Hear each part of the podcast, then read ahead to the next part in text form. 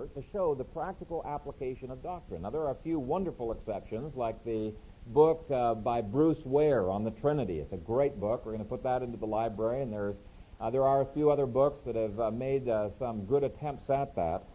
But by now, I hope you see in the series of sermons that the doctrine of the Trinity has enormous implications for life. There's a book that I want uh, you guys to read. Most of the applications I've made so far have been to the family and to the church, maybe a little bit to business. But I would encourage you to read the book by R.J. Rush, Rushdoony entitled The Foundations of Social Order. And then there's a subtitle, Studies in the Creeds and Councils of the Early Church. This is a brilliantly written book. Um, it's not very easy reading, but it's definitely rewarding reading. And in this book, Rushdoony shows how the early creeds of the church were at war with a pagan culture and how they eventually transformed that pagan culture. Uh, another author by the name of Gary North said, Trinitarianism is the only creed which offers liberty to man. It is the foundation of the West social order and therefore the foundation of Western liberty, unquote. And so it's not by accident that Hindu cultures or Muslim cultures do not have anywhere near the freedoms and the liberties that uh, Christian cultures do or the West used to have. And it's not by accident that as Christianity has been waning in the West, so too have the liberties of the West been waning. There are many other authors who have had the same conclusion in ages past. Here's a, an older author, Philip Schaff. He said the Council of Nicaea, maybe just for uh, clarification, that was the first council that began to wrestle through the doctrines that we have been looking at.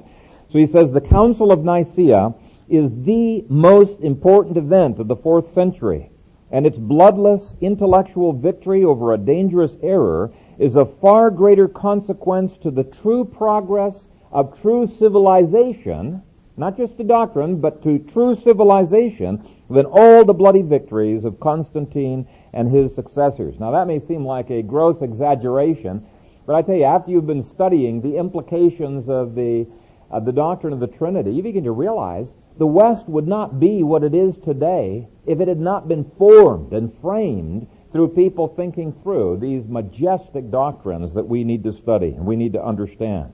Now let me just give a brief review of the uh, three main points of Trinitarianism we looked at in our first sermon, just to point the way to show some of these practical ramifications.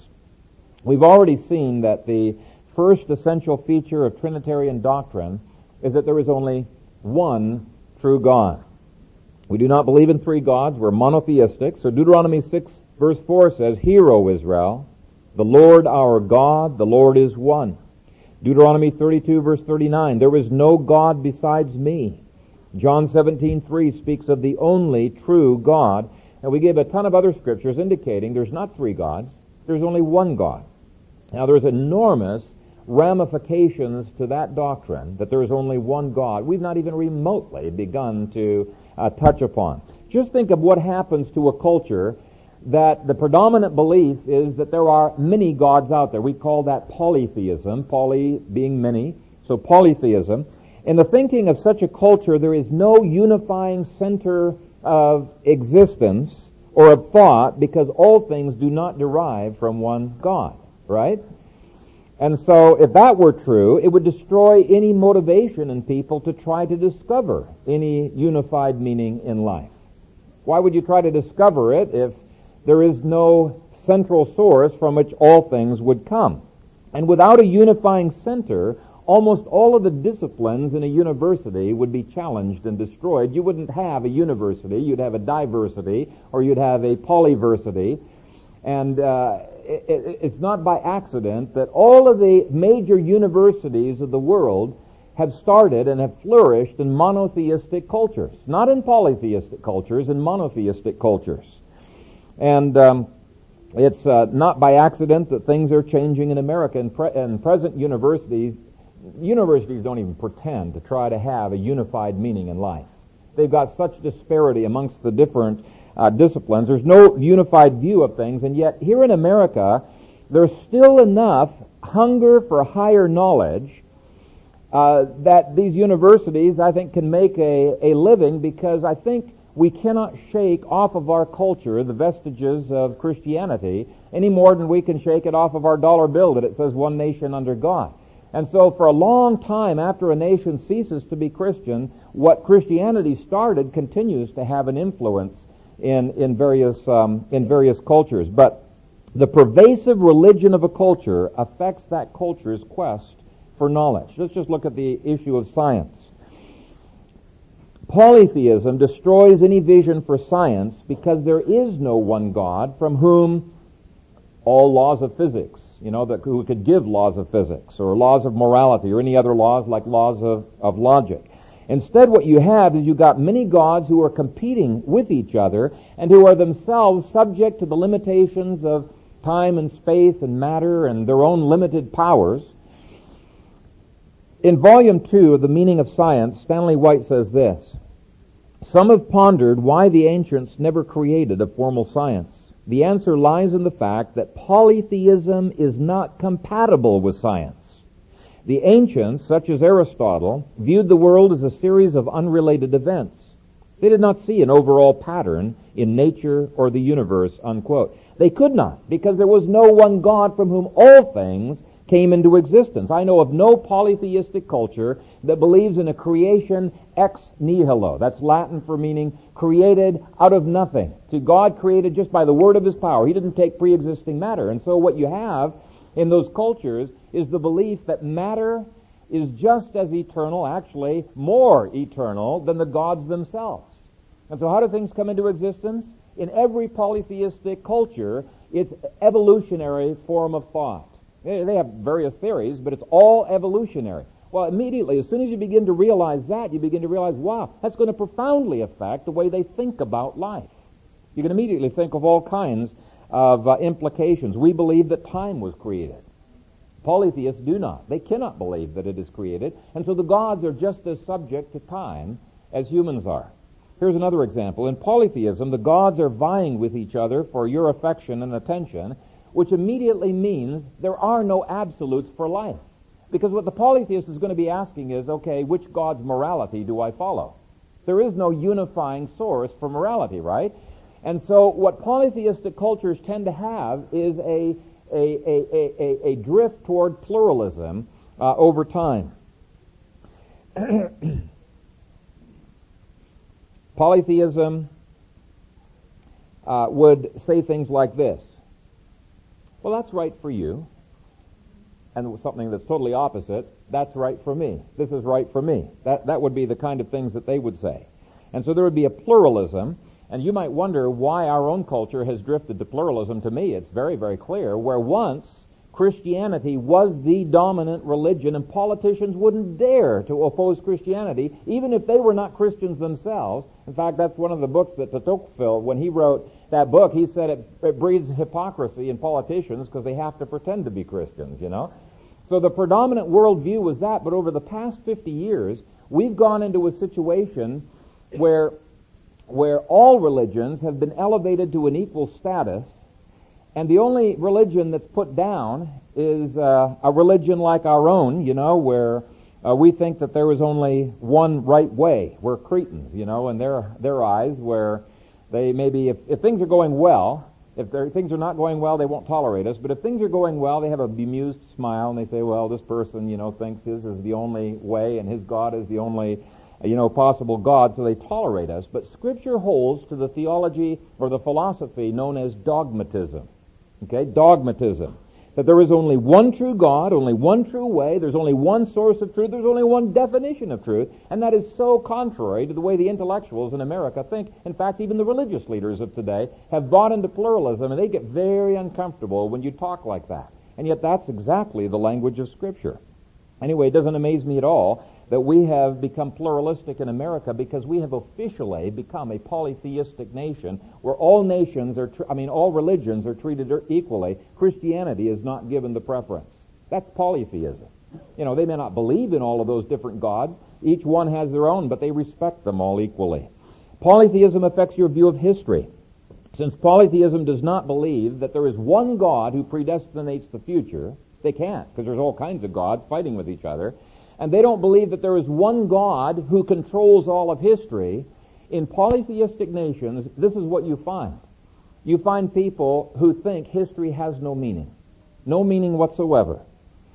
Uh, they tend to be circular in their view of history. Things just keep repeating themselves. You're just kind of like on a rat race, and you're hoping you can get off at some point.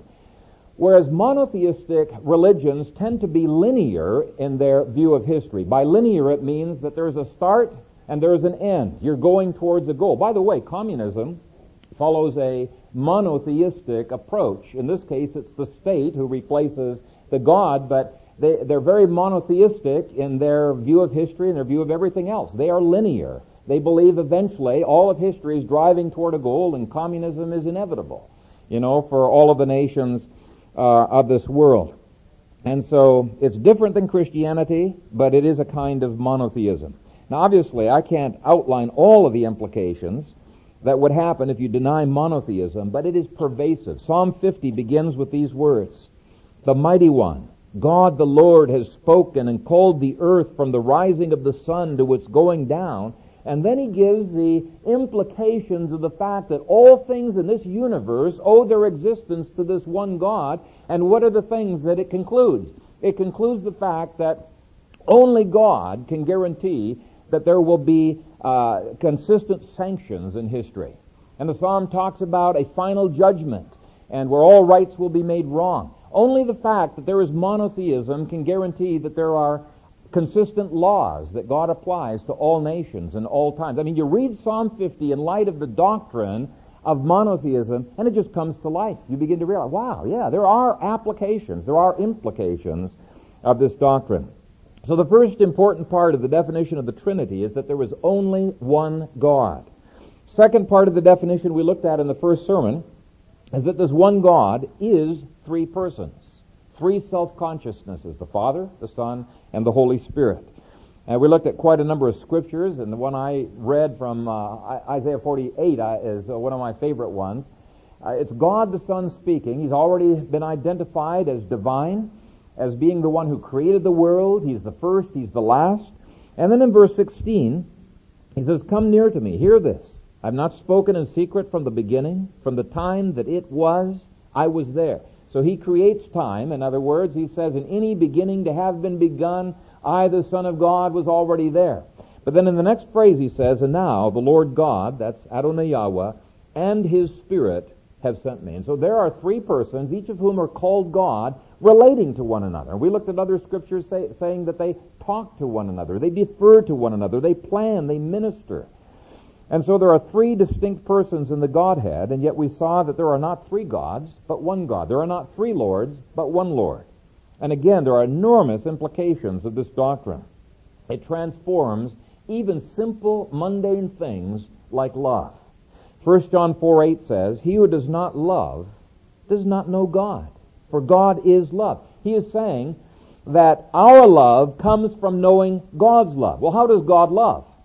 Well, if you are a Unitarian, before there was a creation or people to love, to express this love for and to relate to, then the only person to love would be yourself. And so it would be a selfish love, a self-oriented love. And you look at Unitarian countries and cultures, they are dominated by a self-oriented love. Now in polytheistic countries, you've got a different situation. There you've got the gods who are vying for each other's love and vying for the attention and the love of people. And so imitating their love brings conflict and brings competition. It's quite a different uh, concept. But the true God, the God of the Bible, the God who is one God in three persons, he, does, he is the source. The fact that he is one shows he's the source of the definition of love, of ethics, of everything else. But it also shows, because he is three persons, that his love is not selfish. The love is constantly going out to the other persons of the Trinity. It's a self-giving love, a self-sacrificial love. God so loved the world that he gave his only begotten son.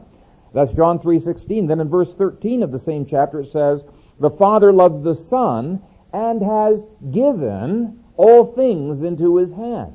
And then it talks about the Father loving the Son because the Son has the same kind of love self-sacrificial love that the Father has. John 10:17. Therefore my Father loves me because I lay down my life. And so there you have in the Trinity a pattern for what kind of love that we have. It's a self-giving love, a self-sacrificial love, a totally unselfish love. Your view, some, most of the time it's unconsciously how our, our theology, our worldview affects our living, but it does. Whether you think it through or whether it's uh, unconsciously done, it affects your life. There are many other implications.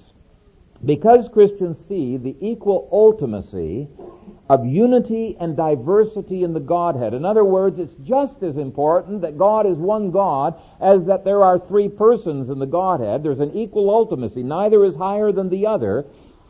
Because of that, there is a tendency to see a corresponding balance of unity and diversity within culture.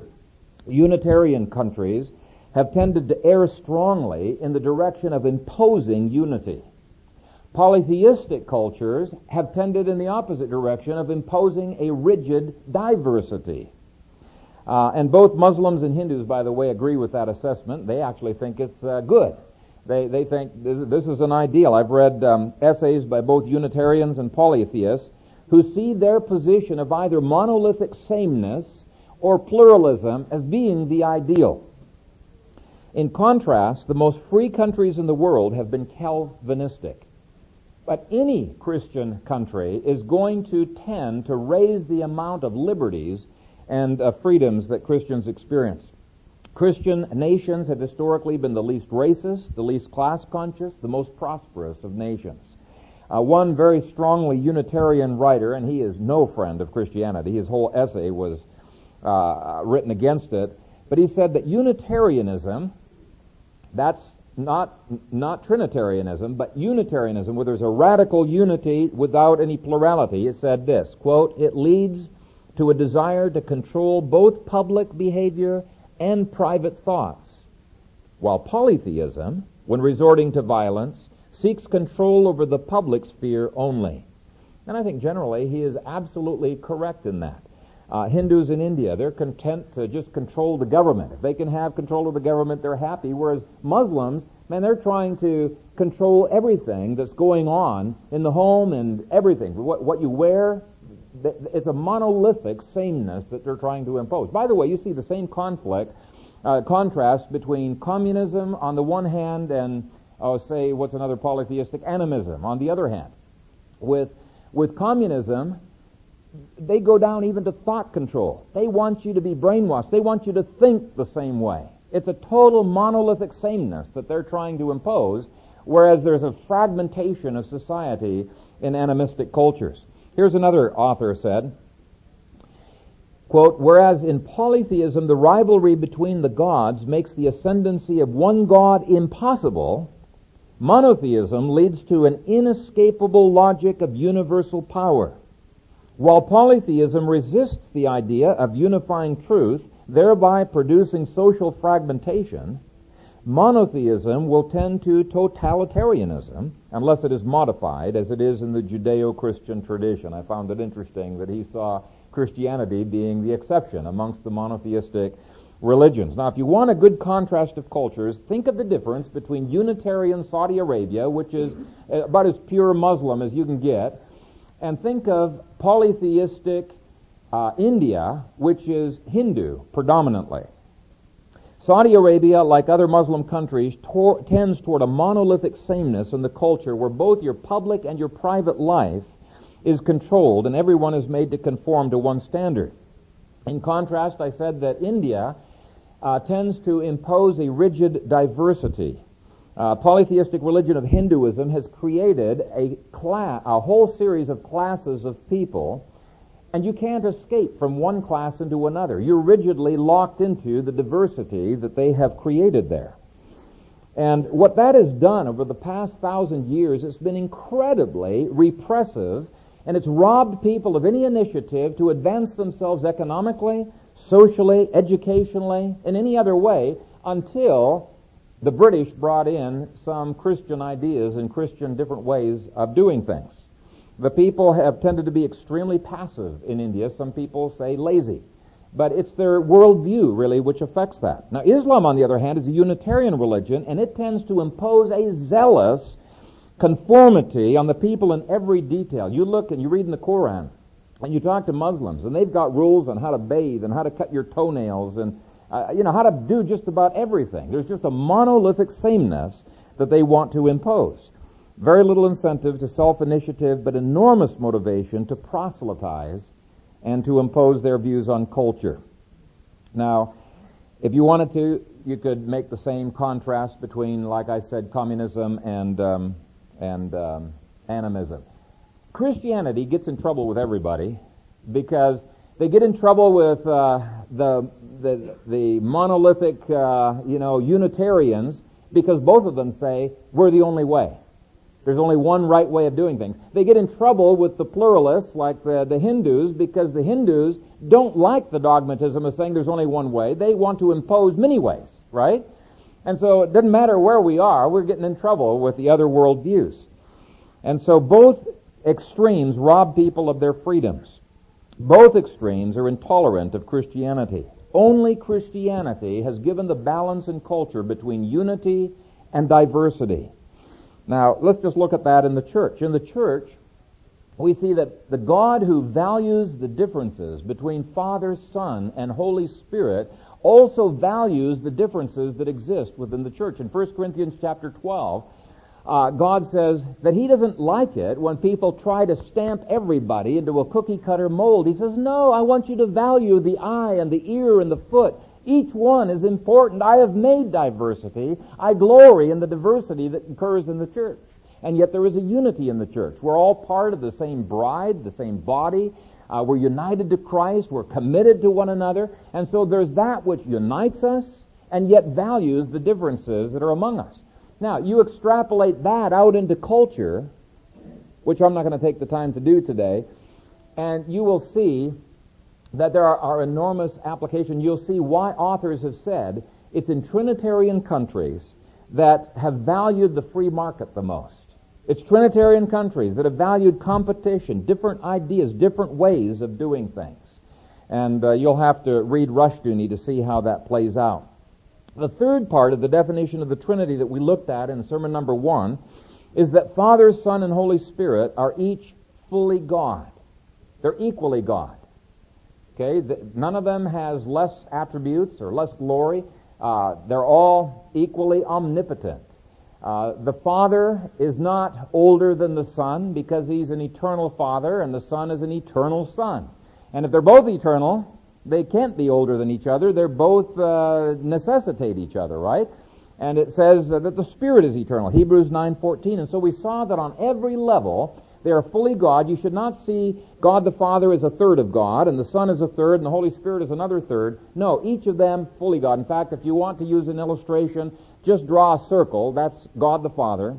And trace right over the top of that black line a blue line. That's God the Son. And trace over top of that a yellow line. That's God the Holy Spirit. They're all fully God. There is no subordination of nature amongst the persons of the Trinity. Okay.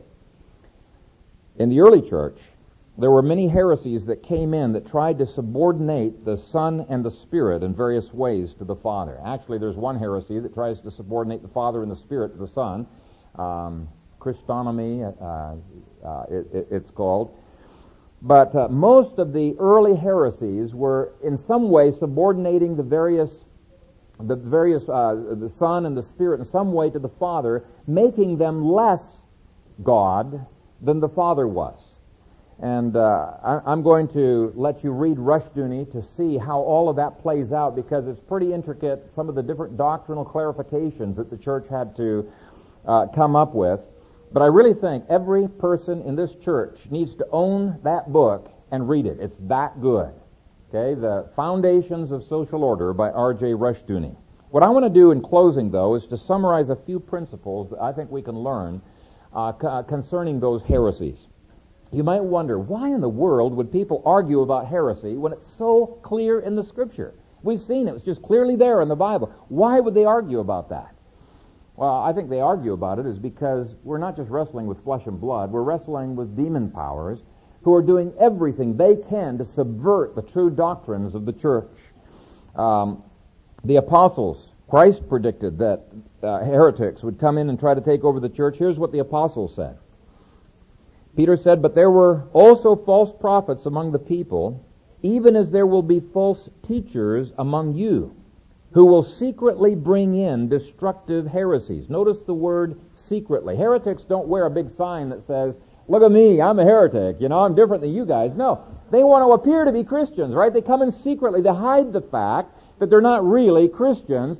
They claim to be Christians all the while undermining the Christianity that they have supposedly adopted. That's the strategy of Satan. Paul said, I know this, that after my departure, savage wolves will come in among you, not sparing the flock. Also, from among yourselves, men will rise up, speaking perverse things, to draw away the disciples after themselves. Therefore, watch. We need to watch. That's what the early Orthodox pastors were doing when they argued with the heretics, when they came up with the creeds. They were watching. They were warning people. And they were trying to protect God's people. They knew the practical ramifications of true doctrine and they knew the devastating effects of holding to false doctrine. And so why does God allow these heresies to creep into the church? That's a question I asked myself when I was younger. And you know, the ironic answer in the scripture is God does it for our good. He does it to cause us to mature, to get into adulthood, because if we didn't have those heresies to, to face, you know, many of us are lazy, would never dig into the scriptures and the way that we have to dig to grow in our understanding of God and His Word and His purposes. And so God ironically has used that to grow the church up more and more into adulthood. Uh, 1 Corinthians 11:19 Paul said for there must also be heresies among you that those who are approved may be recognized among you. And so God brings good out of evil. And you know, the way that false doctrines crept in back then is exactly the way they creep in today. Uh, the false teachers will initially say that they believe the doctrines that you believe. You know, you say that, um, you know, that Jesus is God, and they will say, oh yeah, yeah, we believe Jesus is God, and they're thinking in their head, well, yeah, he's, I guess he's sort of a God or he's like God, but, you know, he's different, but they will affirm what you are affirming. Or uh, you say he's the Son of God, and they, they think, well, yeah, he's the Son of God, but so are we. And they just don't tell you all of the mental reservations that they have. And then the Orthodox recognize what they're doing. And so they, they add words and they say, okay, the Bible says he is the only begotten Son of God. Don't be claiming to be God in this, I mean, the Son of God in the same way that Jesus is. He's the only begotten Son of God. And then they would redefine terms and they would say, yes, we can affirm that too. But they gave totally different definitions to the terms that they were using it, and they knew it. They were being deceitful, just as the wolves in sheep's clothing today are deceitful. At the Council of Nicaea, there was a word that they put in there. Uh, it was homoousion. It's a Greek word that means that Jesus had the same nature as the Father. Okay, he was of the identical essence with the Father.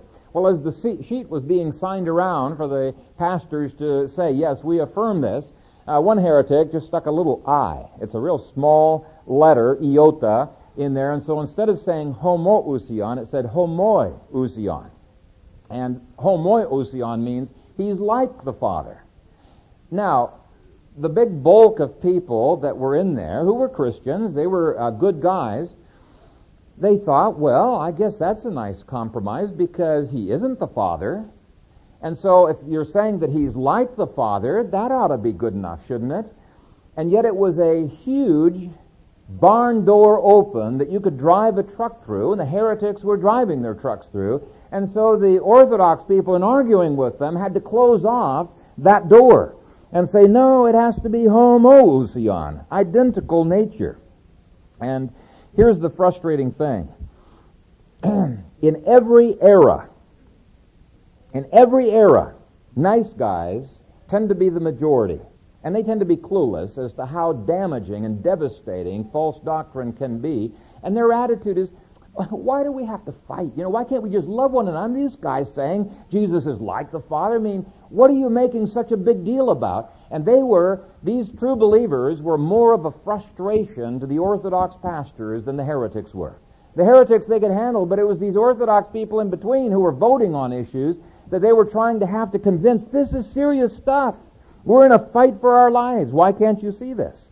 And I see that's exactly the same way that it's happening today. People have this attitude, what's the big deal? They're Christians, you know, and if you're not against Christ, you're for Christ. And they'll quote passages out of, out of context. Why can't we just love one another? And you just have to face up to the fact that if you're a reformer, people will not like you. Even true believers will not like you because the truth hurts. And they just wonder, why do we have to fight? It's uncomfortable. Come on, let's just be peaceful. But all through those times, the liberals used every trick in the book to confuse and to fluster the Orthodox. They lied, they redefined terms, they manipulated, they spread slander, they tried to ruin the ministry of the Orthodox pastors. And when they could convince a magistrate to side with them, which they almost were always were able to do, very interestingly, they would try to force the church to adopt their positions. Very interesting thing. They were statists. This was something all of the heretics had in common. They were statists and a statist is a person who believes in big government and who uses big government to get his way. They were all statists who tried to force their way upon the church. Now, the Orthodox pastors did not stoop to that level because they knew if truth was going to triumph, it had to triumph as truth, or it was not a victory at all. But in contrast, you had heretics like Arius who would, you know, really know how to schmooze these, uh, these, um, uh, um, uh, Christian, so-called Christian emperors, all of whom tended to side with the heretics. They knew how to schmooze them, and uh, Arius managed to get Athanasius banished five times. Actually, at least two of those times, if not more of those times, they actually came in to kill him. And the people hid him and snuck him off and carried him out. Most of his writings had to be done when he was in exile, and not in exile, in hiding. Most of his writings were done. Now let me just read you very quickly a brief account of how heretics used force to get their way two years before the Council of Chalcedon. And I'm writing from Rushdoony's book here, reading from his book. He says, Dioscorus presided. Uh, uh, let me back up a sec. Let me just explain. Uh, the heresy was Eutychianism, and we're not going to get into all of the details of the various heresies, but Eutychianism believed that Jesus only had one nature. The Orthodox people believed he had two natures, a divine nature and a human nature, and without those two natures, there is no way he could be the mediator. But Eutychius was uh, the heretic who said, no, he has only one nature. His humanity is so divinized that it's all a divine nature. And Dioscorus was the guy who was championing uh, this at this council. So anyway, it says, Dioscorus presided and ruled with the aid of violent monks and armed soldiers. The form of orthodoxy was maintained by adopting the twelve anathematisms of Cyril. Cyril was a good guy. Whereas in reality, another doctrine was affirmed.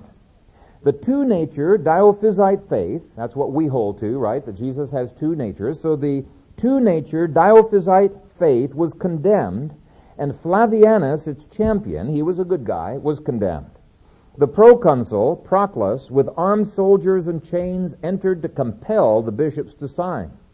After severe violence, 96 of them did, with many severely wounded.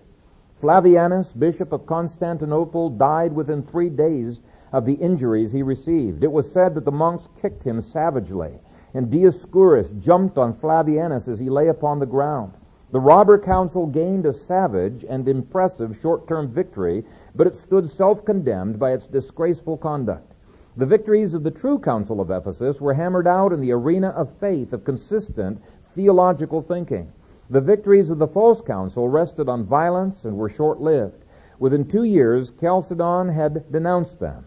But before then, the opinion of all true Christians had condemned the council of robbers. Now, my point in reading that account there is fourfold. First of all, to show that both the church and Satan recognized how critically important the fine points of doctrine really were. Why would these guys be so hateful, so mean, in trying to impose their uh, monophysite doctrine? Why would they be so hateful and mean? It's because I think Satan knows these are critical doctrines, and if we do not hold to the right doctrine, the church will eventually be destroyed. And so he does everything he can to undermine those doctrines. And if Satan considers them important, we ought to consider them important as well. The second reason I read that account is to show that tyrants have recognized down through history that true Trinitarianism is a threat to their statist um, big government policies. Gary North said, again and again, the Christian emperors of the, of the Roman Empire sided with the heretics. Athanasius was banished at least five times in his life. Again and again it was statism versus Christian orthodoxy, unquote. They recognized the doctrine of the Trinity, the doctrine of Christ's true natures, was something that was a hindrance to their statism. The third reason I read that bit of history was to show the way that heresies tend to work. They start off as meek and mild as a lamb. Okay, they come in and and they're all peace and love and why can't we just get along and love one another? But once they've gained a foothold, you know, it's ruthless. They're ruthless in trying to get rid of orthodoxy. They initially call for free speech, but once they're in a majority, they not only put down free speech, but they shout down free speech. The church was in a fight for its life, and they knew it. Unfortunately, what's happened in modern America is we're in a fight for our life, but the church doesn't know it, and they don't even care. They don't see that doctrine is so critically important. And it's a sad thing. We need to make sure that the church is aware of the critical issues that are at stake. Fourth reason I read that bit of history was to show how much of an absolute slander it is for Jehovah's Witnesses to say that it was the Roman emperors who imposed Trinitarianism upon the church. That's nonsense. It's the exact opposite that happened. in fact, it makes me mad when they say this because it was Arianism that was constantly going to the emperor to get him pulled back in again. When Arianism was fighting against orthodoxy, Athanasius felt so alone. He felt like the whole emperor, empire was against him. And somebody came up to him and said, Give it up. The world is against you. And he said, Well, I guess Athanasius is against the world. And um, he just felt like he was all alone, despite the fact that he was facing the fury of the emperor. He stood fast against Arius, despite the fact that a later emperor sided with Nestorius, the heretic there. The church was willing to renounce as a heretic Nestorius, knowing full well that they might face the wrath of the emperor. And so their hope was not in the power of the state, it was in the power of God to cause His truth to triumph. Ephesians 4, 13 through 16, I think is one of the most encouraging passages that you can read because what it talks about is the fact that truth will triumph in history. At some point in history, it's going to triumph, and that each generation has its part to play in the cause of truth triumphing over time. Very encouraging passage, and we'll end the sermon by reading it. Now, I do, do have to tell you the story about what happened to Arius because I think it's just so cool. Despite the fact that the church approved the wonderful doctrines of Nicaea, the emperor insisted that the church has to reinstate Arius, who had been excommunicated, and that he had to become a leader in that church. And um, there was a, a guy uh, there who was the head pastor in Alexandria uh, by the name of Alexander uh, himself, he was so heartbroken. He lay prostrate on the floor, sobbing and crying before the Lord and praying to him. And here was his prayer. He says, If Arius comes tomorrow to the church, take me away, and let me not perish with the guilty. But if thou pitiest thy church, as thou dost pity it, take Arius away, lest when he enters, heresy enter with him. Well, the next morning, Arius comes along with this huge procession, playing instruments and celebrating the fact that the church is forced to take him back in. And at one point, he's got this terrible gastric pain, and he goes running off to the latrine. And so the whole procession stopped, and they're waiting for him. And they wait and they wait. And finally, the followers go to investigate, and they find that he is collapsed in a pool of blood and actually fallen headlong down into the latrine, into the outhouse. And I thought, praise Jesus, you know? this heretic was done in by the prayers of the saints. And that's exactly what the what the uh, Orthodox people said. They read Acts 1.18 which says, Who falling headlong, he burst open in the middle and all his entrails gushed out. And they said, This is the judgment of God upon Arius. Rushdoony says, Arius' manner of death was used by the Orthodox to discomfit the heretics and encourage the saints. and it was declared an act of God. The heretics preferred to forget it. And modern heretics have eliminated this and like events from history books as being irrelevant. It was, however, a providential conclusion to the great intellectual and spiritual battle of Nicaea. Now, I've chosen not to go into all of the finer details of Trinitarianism because they're so interwoven with the doctrine of the hypostatic union of Christ's human and divine natures in one person that I think it deserves a whole series of its own at some point in the future. So we're not, we're not going to deal with that today, but I thought it would be appropriate to end the series with several encouragements relative to doctrine in general. First, doctrine does matter. The word doctrine occurs 42 times in the New King James Bible, but the concept of doctrine is all over the scripture in thousands of places, and to hate doctrine is to hate God's truth. It's a blasphemy. These people who say, oh, I don't care for doctrine, you know, I don't want doctrine in the church. No, it's despising the truth of God, and to avoid doctrine is to in, in, involve your life in innumerable errors uh, down the road. The early church understood the practical importance of doctrine for all of life, and they taught it, they memorized it, they catechized their children it, they made sure it got passed from generation to generation because they knew the heretics were always there, ready to come in. And so, what I want to ask you parents is how good have you been at catechizing your children? Can your children at any moment answer a question on what justification is, or what the Trinity is? or uh, what are the natures of Christ? And if they cannot, they're going to be sucked in by heretics at some point. They're going to be tossed to and fro by every wind of doctrine. I really, really want you parents to be taking the catechizing of your children seriously, and I have to take this rebuke myself. I have not as been as consistent as I should be in catechizing my children. Get out your shorter catechism books. It's marvelous, concise doctrinal statements, some of the most beautifully crafted statements on doctrine that you can get on the face of planet Earth. You've got it as a heritage. It's been crafted by men who have been through the fires. And I want you parents to begin catechizing your children. I want you to begin memorizing those doctrines yourselves. And you children, even if your parents space me off, you realize this is important and say, hey, I want to I want to memorize the catechism. Please, Dad, can I have a catechism book? We've got to be involved in that. Secondly, don't just study the doctrine, talk about it. There is no better Sabbath conversation that you can have than talking about the intricacies of doctrine on Sunday afternoon. Get some rousing conversations going, you know, on the hypostatic union, you know, of Christ's nature. Talk about doctrine. You know, what a blessing it would be if the heretics of Omaha would complain about us like the heretics in Jerusalem complained about the people back then. They complained, look, you filled Jerusalem with your doctrine. Acts 5.28. Wouldn't that be cool if the heretics said, man, we're just really upset with Dominion Covenant Church. I mean, they're filling Omaha with their doctrine. Praise Jesus. Third, it's not enough to be against heresies. We must also be against heretics. Okay? We must be against heretics. The early church anathematized the heretics. What anathema means is calling down God's curses upon these people. They, that didn't seem very kind. But let me tell you, if you do not do that, you're not treating the heresies as being very important or being very dangerous.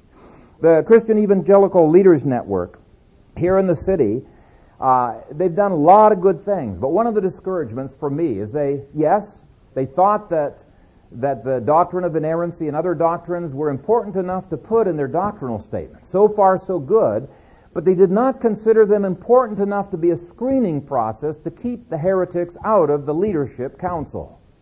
And it's worthless to be against doctrine if you're not against the heretics who are promoting that doctrine. Here's what the scripture says Romans 16, verse 17. Now I urge you, brethren, Note those who cause divisions and offenses contrary to the doctrine which you learned and avoid them. Avoid them? Why? Why would we want to avoid these people? It's not a very nice thing to do. Well, it's because bad company corrupts good morals. It's because God doesn't like them. It's because they are enemies of Christianity. It's because they are self condemned. But most importantly, it is because God commands you to avoid them. God commands it.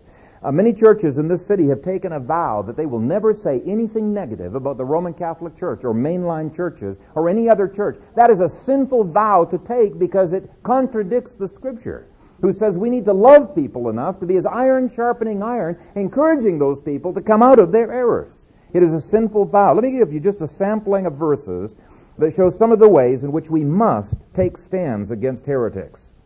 Scripture says, Take note of those who cause heresies and offenses contrary to the doctrine which you have learned and avoid them. Romans 16, 17. He says, Take note of them and avoid them.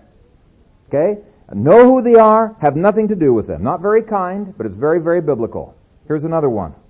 From such withdraw yourself. 1 Timothy 6, 3 through 5. From such people turn away. 2 Timothy 3, verse 5. Do not receive him into your house, nor greet him, for he who greets him shares in his evil deeds. 2 John 10 through 11. He's saying you cannot, you cannot be neutral to such people. Uh, there was a heretic who died recently, and it just made me ill to my stomach to see some evangelical leaders eulogizing this individual. I pray for God's judgments against such people. And by the way, God can answer that judgment in one of two ways. He can convert that person, in which case Christ bears the judgment, right? Or he can take them out. But we ought not to be eulogizing heretics.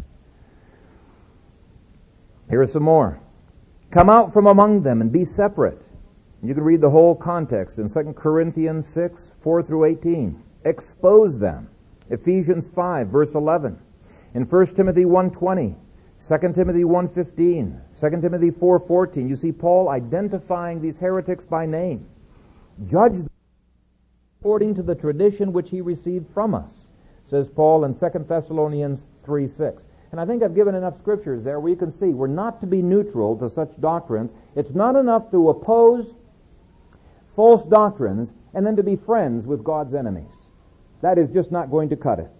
Scripture says heresy and heretics must be treated seriously. Fourth, we should learn from the early church that their primary goal in life was not unity and preservation of the church, as important as that is, and as much as they loved that unity and the preservation of the church. Their primary goal was to preserve the truth.